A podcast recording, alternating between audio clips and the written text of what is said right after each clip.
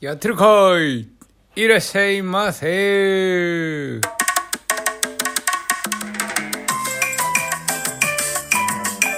はい、冬がやってきたのでしょうか。まだ秋か。薪ストーブに火を入れました。カチカチカチとね、薪ストーブに火がついて、部屋がこうあったま、あったかくなっていくね、その様はもう本当にね、まるで冬のようで、僕はもうなんかちょっと残念なんだけど、まあ残念なんだけどね、来たもんは来たで、もう楽しんでいくしかないから、あの頑張りますよ、冬も。でもさ、こうなってみると本当に夏が恋しい。本当1ヶ月前まで暑くて暑くてさ、ふざけんじゃねえっつってさ、やってたのに、ねえ、それがもうこんな寒くなっちゃって、1ヶ月だって思い返せば9月の最初の週末、もう人来てた、あの、海水浴にね、人が来てたのよ、千鳥に。これすごい、すごいことじゃない。もう、本当に超例外。毎年お盆が終われば、パタリと海水浴のお客さんが来なくなるっていうところなんだけれども、海水浴場っていうのはね、クラゲが出るとかね、そういうのもあるから。なんだけど今年は本当に、まあ夏がずれ込んだっていうかね、気温もあったかかったし、ね、コロナで外自粛っていうのでさ外出れない人たちがちょっとでもね楽しもうってしたのか分かんないけどまあとはいえ5組ぐらいとかそんなもんだけどね。それだけでもすごいことなのよその9月に海水浴のお客さんが来るっていうのはね。まあそれでまあ楽しかった夏もこうやして過ぎ去りまあ薪ストーブのシーズンが来たっていうことでね薪ストーブの、まあ、僕がどうして今使ってるえー、薪ストーブに、ね、なったのかっていう話をお伝えしようと思います。この話はあの今薪ストーブどうしようかなって選んでる人にはもうぴったしの話と思いますよ。なんでぜひこれお話を聞いて、えー、自分の薪ストーブ選びにねの参考にしてもらえればと思います。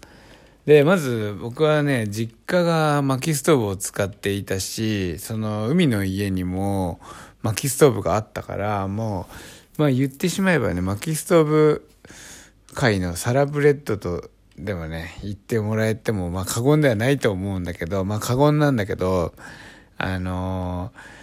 ー、とにかく小さい頃から薪ストーブには触れていたわけそれで自分ちのやり方をねこう見てきたわけだしそれで 自分の欲しいストーブをチョイスすることになったんだよね。家を出て家を買ったからね。そんでさもう迷わず迷わずホームセンターの薪ストーブで行きますと。大きく分けて薪ストーブってホームセンターで買えるやつとストーブ屋さんで買えるやつとっていうこう、まあ、2種類に分かれるわけで、ストーブ、ああの、ストーブ屋さんで買うやつはもう高級品。なんか、アメ車みたいな感じ。アメ車で、ブオンブオンみたいな。で、かたやホームセンターで買えるやつは、あの、軽自動車っていう感じかな。こう、安いし、庶民的。自分で作る。自分で煙突とかを買ってきて自分でこう組んでいって作るっていうスタイルね。でストーブ屋さんはもうそのお任せして施工してもらうっていう。で見た目ももうまさにアメ車と軽自動車っていう感じ。ブロンブロンっていうのとブーンっていう感じかな。であのね最初僕は全くもってさ,、まあ、さっきも言ったけどホームセンター派だったわけよ。もう安いのでいいじゃん。あんな高い高級品の薪ストーブなんて使ってる人たちなんてもうなんか金持ちのじじいばっかりだと思ってたわけ。あのねなんだけどそれがまあ覆して僕も、えー、当時ね金持ちのじじいが使うあの贅沢品だと思ってたものを今しかも2台も使っているっていう状況になったんだけどどうしてそうなったかっていう話ですよ今回。これはあのねある事件がきっかけで僕はひっくり返ることになったんだけど。まあ古民家を買って薪ストーブを作ろう。じゃあ、えー、今までもこう見てきた中でも、えー、そういうね高級品は贅沢物だって言って言ってたから。もちろんホームセンターに行って、えー、普通の自分で買えるストーブを買ってきてさ煙突を自分家の壁をくり抜いて煙突を自分で買ってきてつなげてつなげてそれで、えー、つけてたわけ。で、まあ快適にね、まあ快適っていうか知識も全然なかったんだけどね、その時はその燃焼というものの知識も全くない状態で、まあ廃材を燃やしてたんだよね、海の家で。あの、ダメになった木材とかね、そのスノコとかがダメになったやつとかを持ってきて燃やしてて、もう超エコだと思ってたし、あの、何？燃料代もさ、ゴミなんだからそれはゴミを燃やして、まあ暖を取っていたっていうわけなんだけど、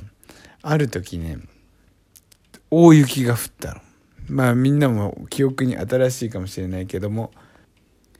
2年前とか3年前ぐらいのね話なんだけど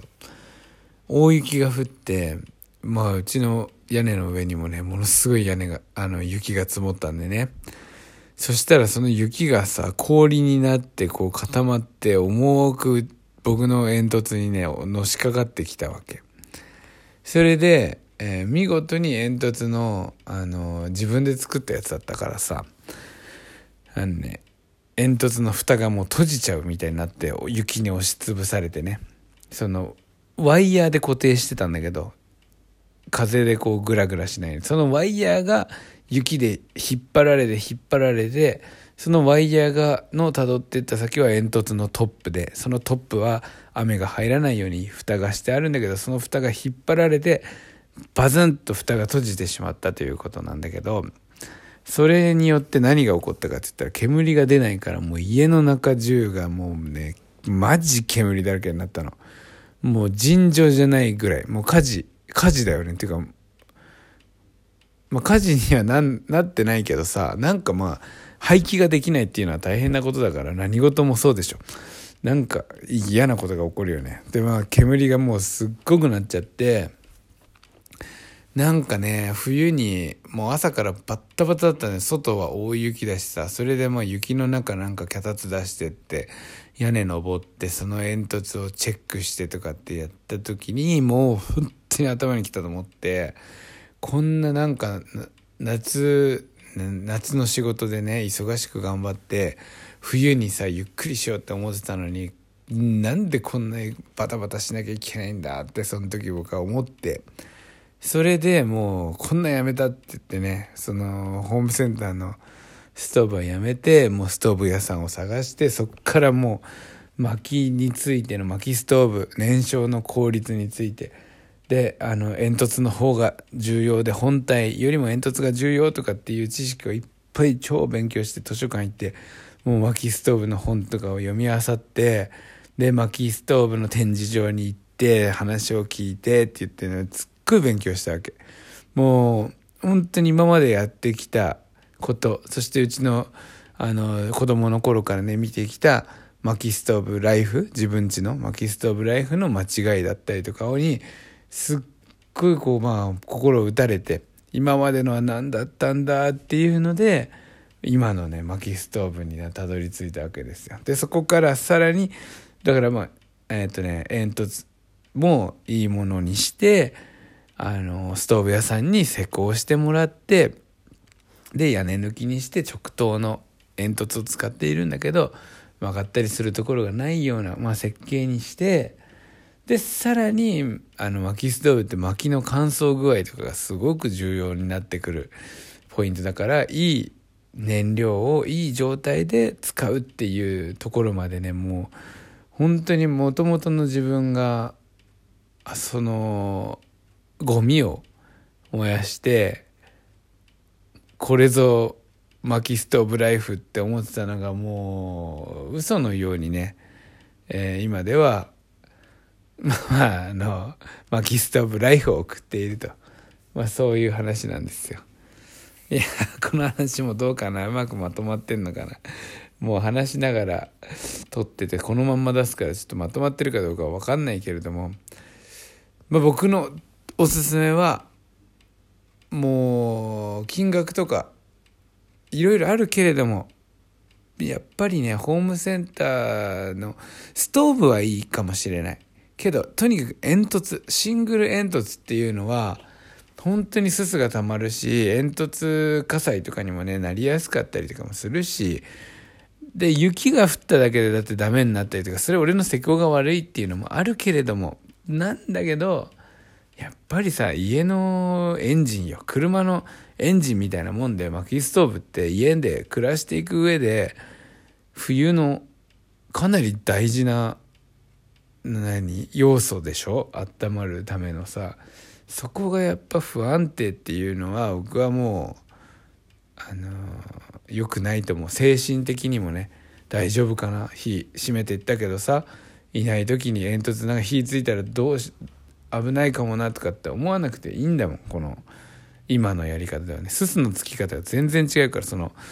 断熱二重煙突っていう煙突とそのシングル煙突外気のね影響を受けてしまうから、まあ、すすのつき方が全然違うんだけれどもね。まあそういう差もあるしまあいろんなこう差があるけどやっぱり家のエンジンだからそこはねいいものを使いたい。というのが今日の話でしたこの話いいなと思ったらまあいい話でも別にないんだけどさ、ハートとニコちゃんマークとあのネギのボタンのマークを連打してもらえたら嬉しいです。それでは本日もありがとうございました。いってらっしゃいませ